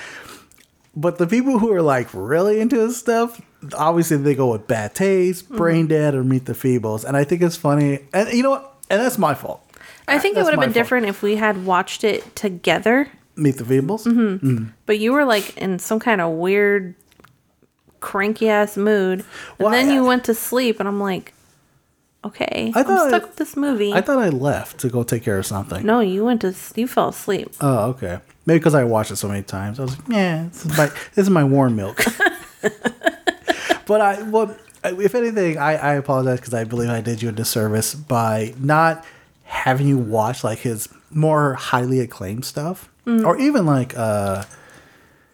Oh, what was the movie? I think it's called like Ginger Snaps or something like that. He did like this really good horror film, or or even, even like uh, even like his uh let me see mortal engine's not so good what is it oh the lovely no not the lovely bones I feel like this Mm-hmm. film, I don't, I honestly don't know what feel, what fits inside this genre, but Mm-hmm. I feel like it's borderline Troma. heavenly heavenly creatures that's the one that's a lot of people know we're introduced to peter jackson by heavenly creatures which um it's a good movie it's not my cup of tea i was introduced uh to peter jackson by the frighteners Oh, okay. now that that's a good that's a it's a it's michael j fox without being marty mcfly and it's it's him as an older as an older individual i thought it's a really good movie Yeah.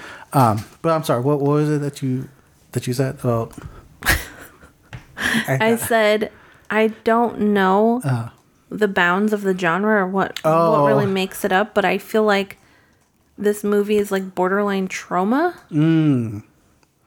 Uh, yeah, it's a comedy fantasy horror film, Hmm. and Troma's known for being comedy and horror, with some fantasy elements. Mm-hmm. So that that makes sense. I can I can see. What, what but what is Troma? Like you showed me a Troma movie, but I don't understand what makes Troma. Uh, the the trashiness of it. So uh, what, like the- Meet the Feebles?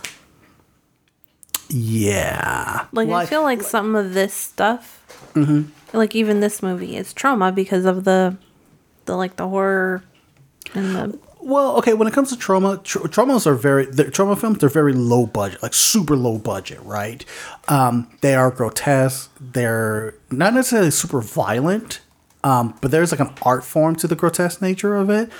Um, uh, they tend to take a, a story and flip it on its head, or take a topic and flip it on its head. Like for example, Toxic Avenger, right? Super. It's a, it's you can consider it like a superhero film, right? But it's based in New Jersey. First of all, what the fuck? Okay. Second of all, second of all is the, the the character Toxic Avenger became a hero because he fell in a bat of a bat of acid, mm-hmm. and not in a cool way like a Spider Man or Daredevil kind of way. No, his body literally started melting away, mm. and he's he's like this grotesque like mutated monster. But he he has, he he's not like that. He it's it's a it's a case of don't judge a book by its cover. Mm. So there are like hidden mes- messages about it that takes like a lens on like how people view other people in society. Um, but that's the thing. with A lot of people who watch Troma films, they just think like they're gross, they're nasty, they're disgusting, and stuff like that. Um, perfect example is like Tromeo and Juliet, right? It's grotesque, it's pervert, it's perverted. There's a fucked up twist at the end. But if anything, it it crosses the boundaries of what is considered love, and like establish yourself as like a good person. right. Um, Peter Jackson, Peter Jackson's Braindead or Dead Alive, whatever you want to call it. It's about a man like growing out of his mother's shadow, like becoming actually becoming a man, and like it's escaping the confines of his of his mother's world. I think you upsell Tromeo and Juliet a little It's bit. a great movie. I know it's no, no, no, not that. Uh-huh. You're like, oh, it's you know, like expanding the bounds of love. Uh-huh. You mean about the guy who was trying to fuck his daughter? No, that's the thing. Not that part. Not that part, but the relationship between Tromeo and Juliet, you know, and that whole reveal about them. Uh-huh. And it's like anybody be like, ew, but it's like, no, no, they still love each other. Like But you said ew, and I said, and I said, I said it's ew because of how the kids look after. No, but you were surprised with what I said about it. what did you say about it? You gotta remind That me. I thought it was sweet. like, because I was because anybody else who I've shown this movie, they're like, oh, like they're freaked out by it. But you were just like, that's sweet, and that was that was me going, oh.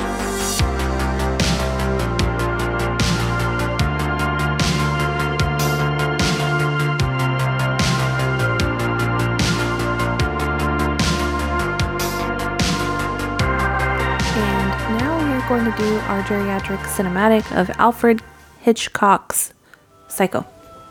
Here we have a quiet little motel, tucked away off the main highway, and as you see, perfectly harmless looking. When in fact, it has now become known as the scene of the crime.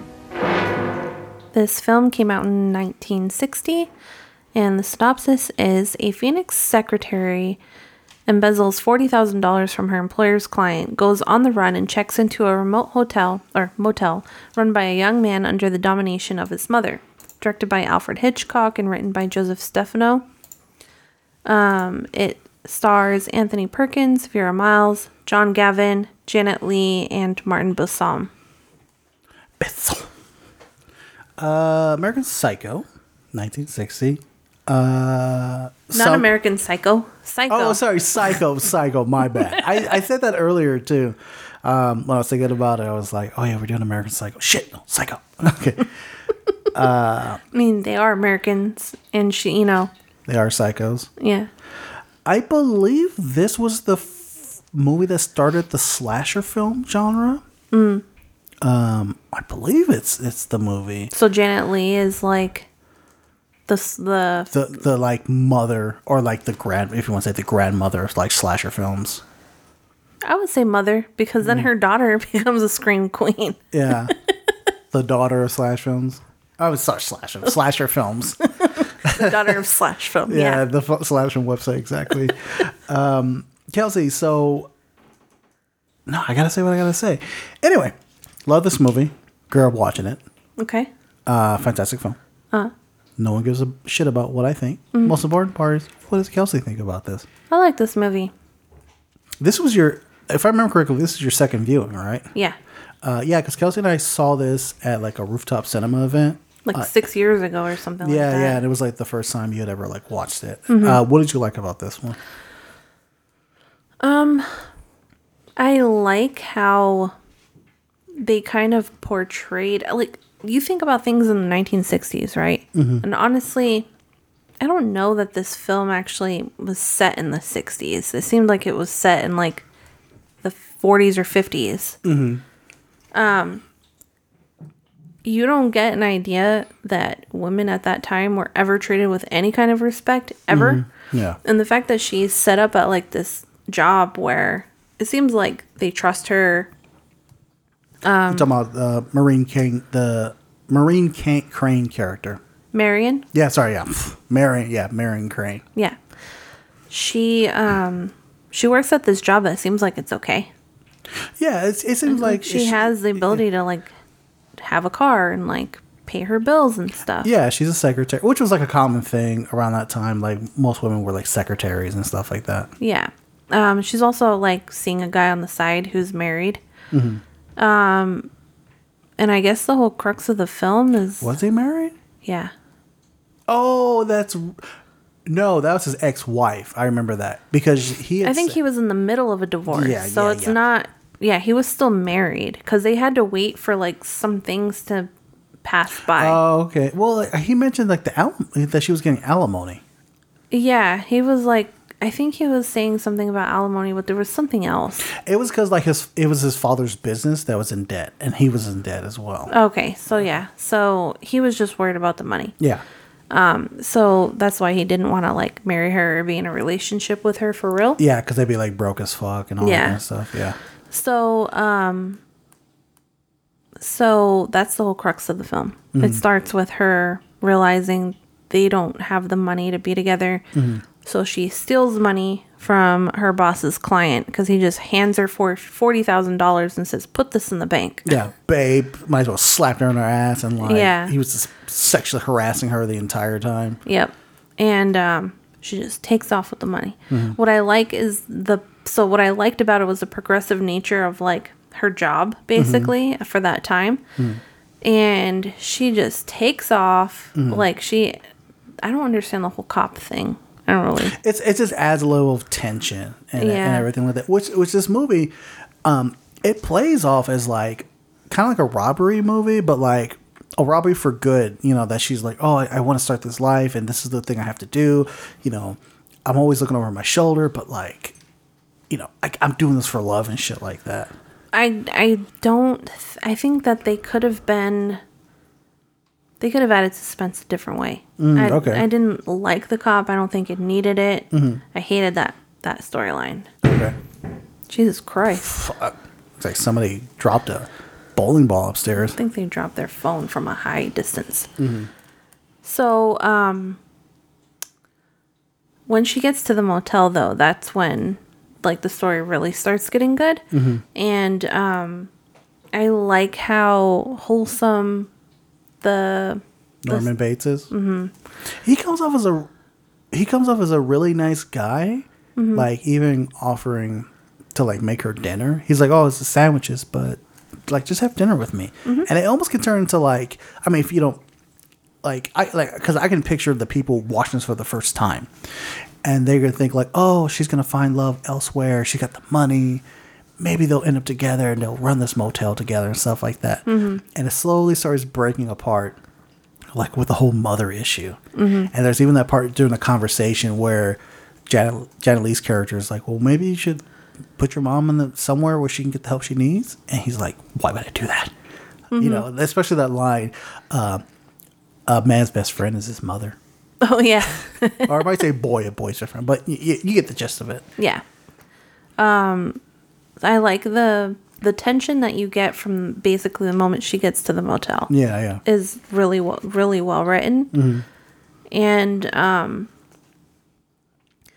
the fact that he can see her through the wall, like I think you notice that pretty quickly. Oh, yeah. dirtbag right there. Like, ooh. Like he's not as nice as you'd think. Mm-hmm. It's funny because it's like, oh yeah, he's a nice guy. Like, aren't all men nice guys? I know, right? They all they all start off as nice guys. Yeah.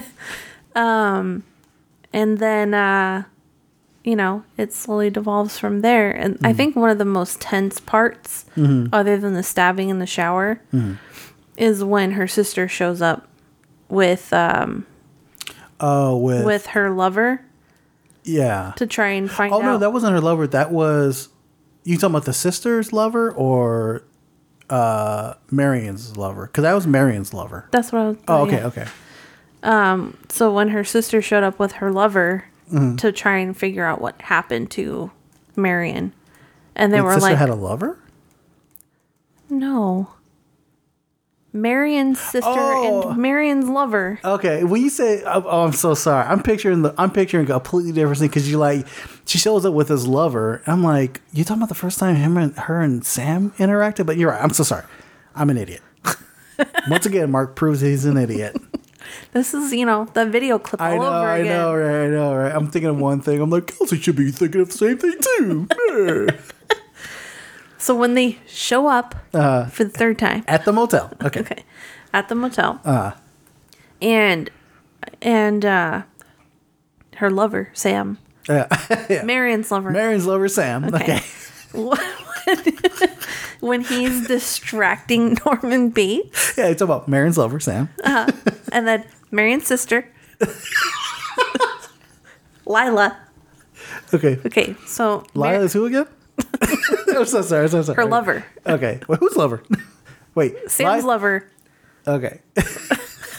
All right. I'm sorry. I'm sorry. I'm like derailing this whole segment. All right. Going on. Sorry. Sorry. Okay, so so um Marion's lover Mm-hmm. distracts Norm Bates Uh-huh. while um her sister Lila, is like yeah. looking through like Oh, like the house and everything. yeah, so well Yeah. she like goes into her they check into their room, he distracts them and then she's like, "Oh, let me check out this room."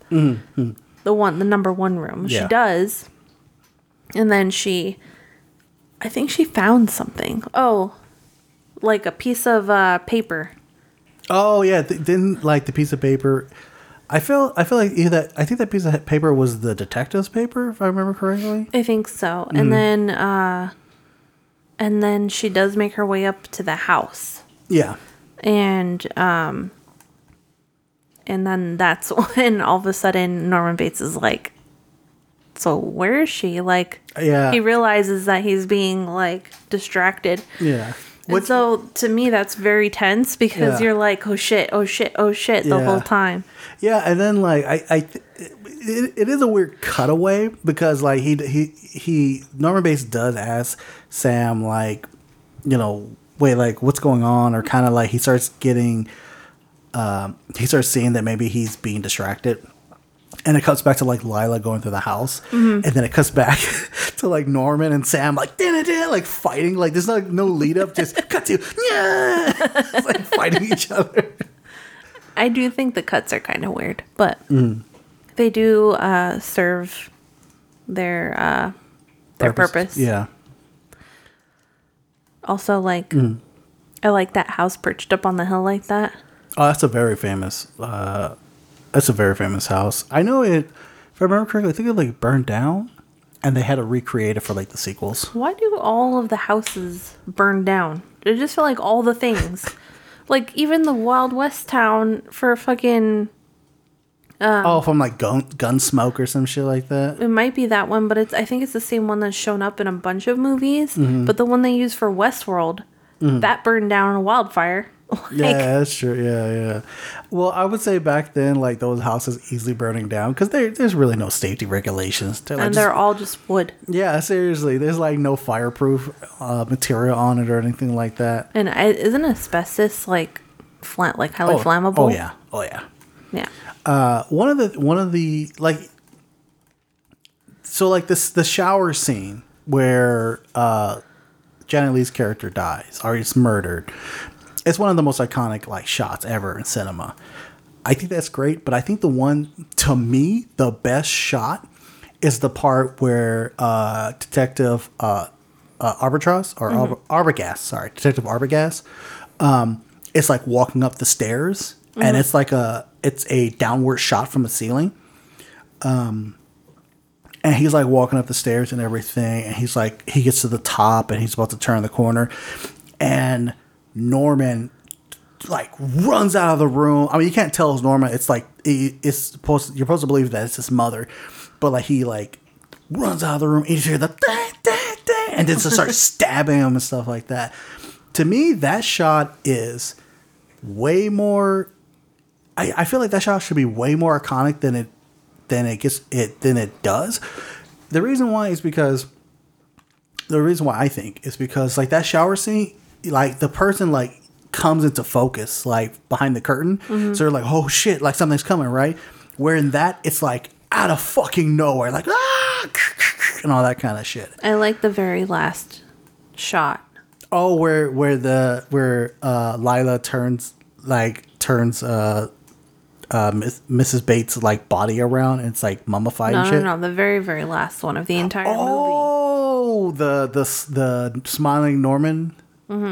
That's my favorite. That is a really great shot. That is such a great And shot. I feel like that one should be iconic because Mm-hmm. I can almost guarantee you nobody else was doing that at that time. yeah, And um and the fact that it was like Norman looks so sweet and innocent and then he has like this evil look Like at the camera. smile and shit, Like he's looking directly at you and then it's Yeah. like it kind of like fades a skull in and then out. Like Mm. Yeah. yeah, like he was everybody like he's so fucking two-faced. yeah, yeah. I, I that's the thing. I think back then a lot of like when the movie first came out, probably everybody was more talking about like the shower scene, you know, because nothing had really been done like that.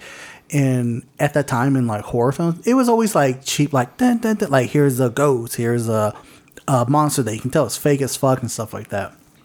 And that scene where um, Marion gets stabbed. I mean, like like I mentioned earlier, like this they're building up this movie as like it's like a romantic movie. This woman steals money for her lover start a new life. Now she's like running from the cops. Will she make it? Will she not make it? And it's just the genre just like flips. It's like no, this is a horror film. And, and and it's at that moment it becomes a horror film, and I think back then that's what people focused on, as opposed to like film nerds like you and myself like look at that scene now. I'm sure back then there wasn't as as much film nerds as it was uh, as there is now. Plus, like this is this was in the theater. This is like 35 millimeter, where like the idea of cassette don't exist. Like you saw a movie in theaters, and if you didn't see it, too bad. Like that's it. Yeah. You just never see it. Um, and I think at that time they weren't able to appreciate that shot that you mentioned. I also don't think that they would understand either. Or maybe even like miss it completely. Maybe. They probably just thought it was just creepy. Yeah, Um What I like is that the main character is Marion Mm-hmm. for a good chunk of the movie, and it's a love story, Mm-hmm. or like you know, like she's yeah, she stole money, but it's basically a love story, yeah, and it's like they kill the main character, Yeah, yeah, yeah. and that like just doesn't happen most of the time, even yeah, now. Yeah, even like yeah, current time and current cinema, yeah, they don't they don't really like the only movie I can think of off the top of my head they do that is um A Place Beyond the Pines. Mm. They do that. They do that in that movie. I won't say what character, but it's it shifts completely. And so I feel like the death of Marion is the death of the love story. Yeah. And and the birth of Norman being the main character Yes, uh. and it being a horror movie. Yeah, not even Vera Vero Miles is the main character. Like, and that's the thing. The two people that people talk about, the two the two characters people talk about in that movie is Marion and Norman.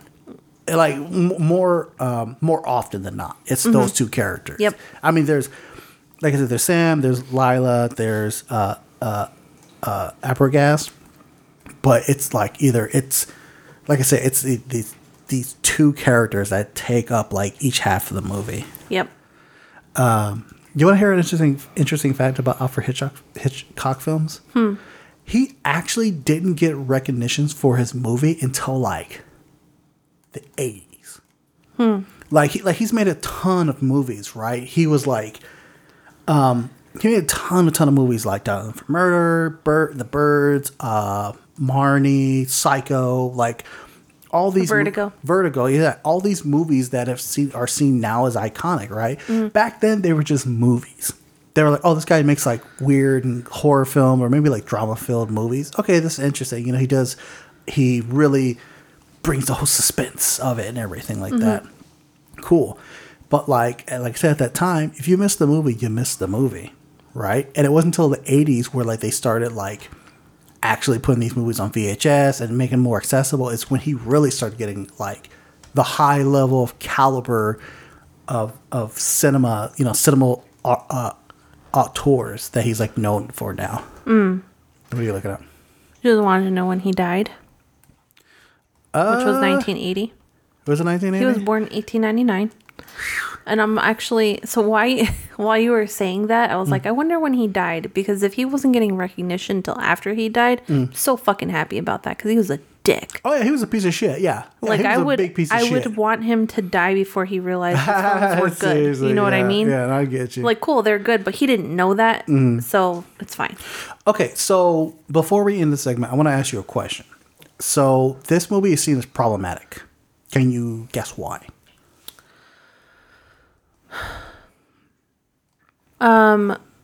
I think it's partially because of how creepy. I don't know. I thought I thought it was maybe because like the girl is like, oh, I'm doing all this shit for a man. Uh, I mean, partially, yeah. I mean, third third wave feminism would like see it like that. Um, but one of the one of the big things that make this movie like problematic uh, as of now um, is how it depicts like a transvestite as like a psycho murderer and stuff like that. but he wasn't a transvestite though. no, I know. they I- even I know they say in the movie that like I'm sorry, I didn't mean to cut you off. like even at the end Mm. he was like no i want to delineate like what a transvestite is Mm-hmm. and what a like what is going on with him and he Mm-hmm. is not a transvestite he's just fucking crazy and Yeah, um, and I, that and that goes into thanks to the writing by Joseph uh, Steph, Stefano. But it was Hitchcock that was like, "Oh, he's a psycho, and he's wearing a and he's a tranny, or he's a transvestite." Sorry, I don't mean to use that word, uh, that derogatory word, but like. Like and think about when people when people watched this at the time, they saw a transvestite murdering people like even back then that's all they would say or think about Mm. rarely even like now rarely people even mention like how um the doctor's like no he's not a transvestite. He's just mentally disturbed blah blah blah. But the damage is already done. He's a he's a psycho who happens to be wearing a wig and a dress. And clearly he has mother issues mommy issues so he's going to wear a wig and a dress and kill people. So some people would actually consider some people actually consider this movie very problematic because of today's society, how we view um, people of different genders, bi- uh, who are binary and and uh, transsexuals and stuff like that. i agree and i also disagree Okay. i agree that it could be seen as problematic Mm-hmm. um but i also don't think that it carries the weight Mm, okay. that some people think it does. Mm-hmm. And I'm obviously saying this from a place of I'm not transgender. Mm-hmm. So, I mean, maybe I'm going to offend somebody out there and hopefully not.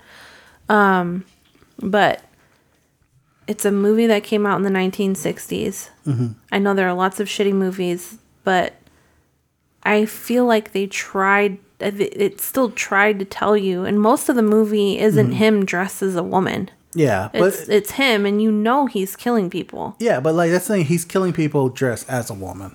but you don't get that till the end. But Mm. you also get that line about transvestites at the end. Yeah, yeah, So I just feel like like it's not like the whole movie is. yeah. No, I get you. And you don't even see it. Yeah, Yeah. it did start a trend, unfortunately, of like transvestites being mentally disturbed or being like psychos and stuff Or like that. laughing stock. Yeah, or laughing. stock. yeah, it, it really did kick up a trend. It's it's so funny for all for all his for all of his faults, um, his alcoholism and stuff like that. Like for uh, I'm referring to uh, Ed Wood, that movie he did, Glenn or Glenda. Glenn and Glenda was like more of a, a, a good depiction of transvestites as to help them kind of understand what a what a transvestite is and that it's not always sexual. It's just like it's just a part of who they are their personality. It's, it's just makes them a whole and stuff like that. And this is like from a shitty director. And here's here is um what's this called? Uh alfred hitchcock one who's considered one of the greatest directors ever who like uses uh transvestites as like a, a tool where ed wood one of the shittiest directors ever is like no no. This is how we are. Let me just explain and we're not a threat. We're not weird. We're not psychos or anything like that. We just want to be pretty too. yeah we just want to be seen as normal. Yeah. that's it. Um all right so uh i'm gonna ask you kelsey does this movie still hold up? Yes. And obviously you you've explained all the reasons why. Yeah, all of them. all of them? Every single one of them? Every single one. yeah i think obviously well not obviously i think this movie still holds up. It's still like a piece of like cinema classic uh despite the problematic themes that it has. Uh but yeah i mean it's alfred hitchcock. I mean not all his films are great but like this is one of his great films.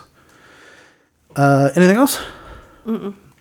As kelsey's drinking her water The Kool-Aid. oh kool-aid kool-aid Kool-Aid.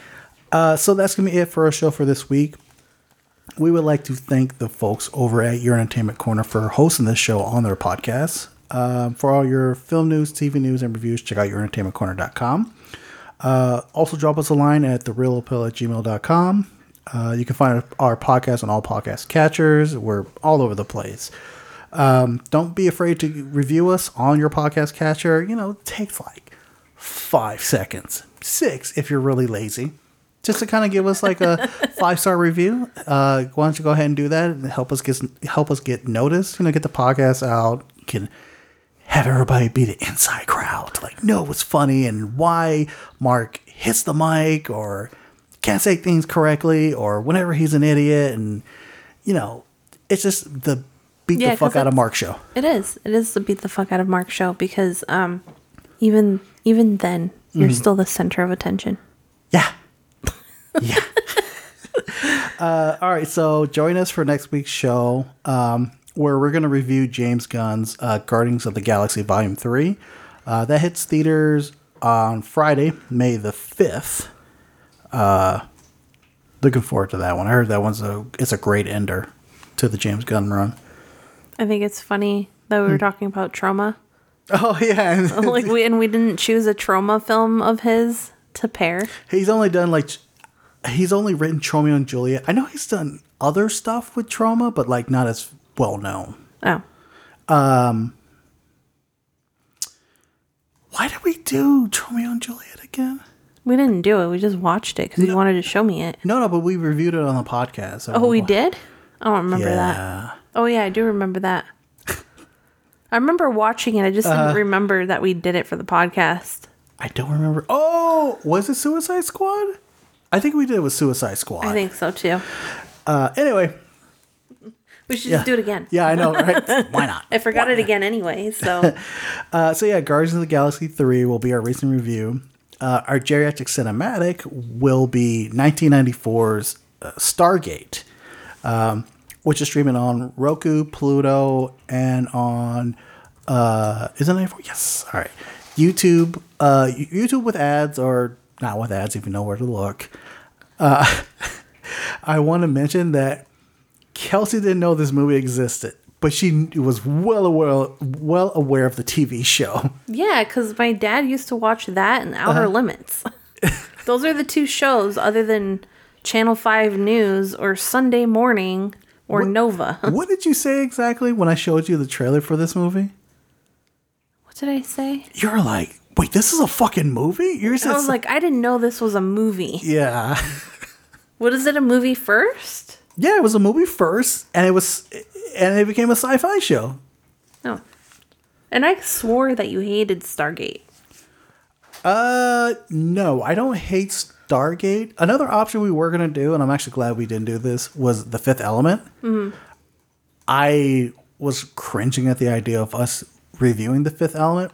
I've seen that so many times, and I have like history with that movie that I'm not too proud to remember. Mm. And some of it's I, I don't know. I don't know if there's people who like love it, but to me it's, it seems so cringeworthy now.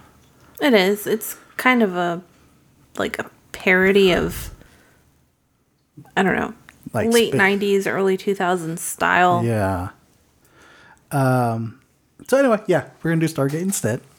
Uh, the topic for that week will be uh, team building with bodies for materials. mm Great topic. Yeah. Hi. I was thinking about let the bodies hit the floor when you were talking about that. How's that song go?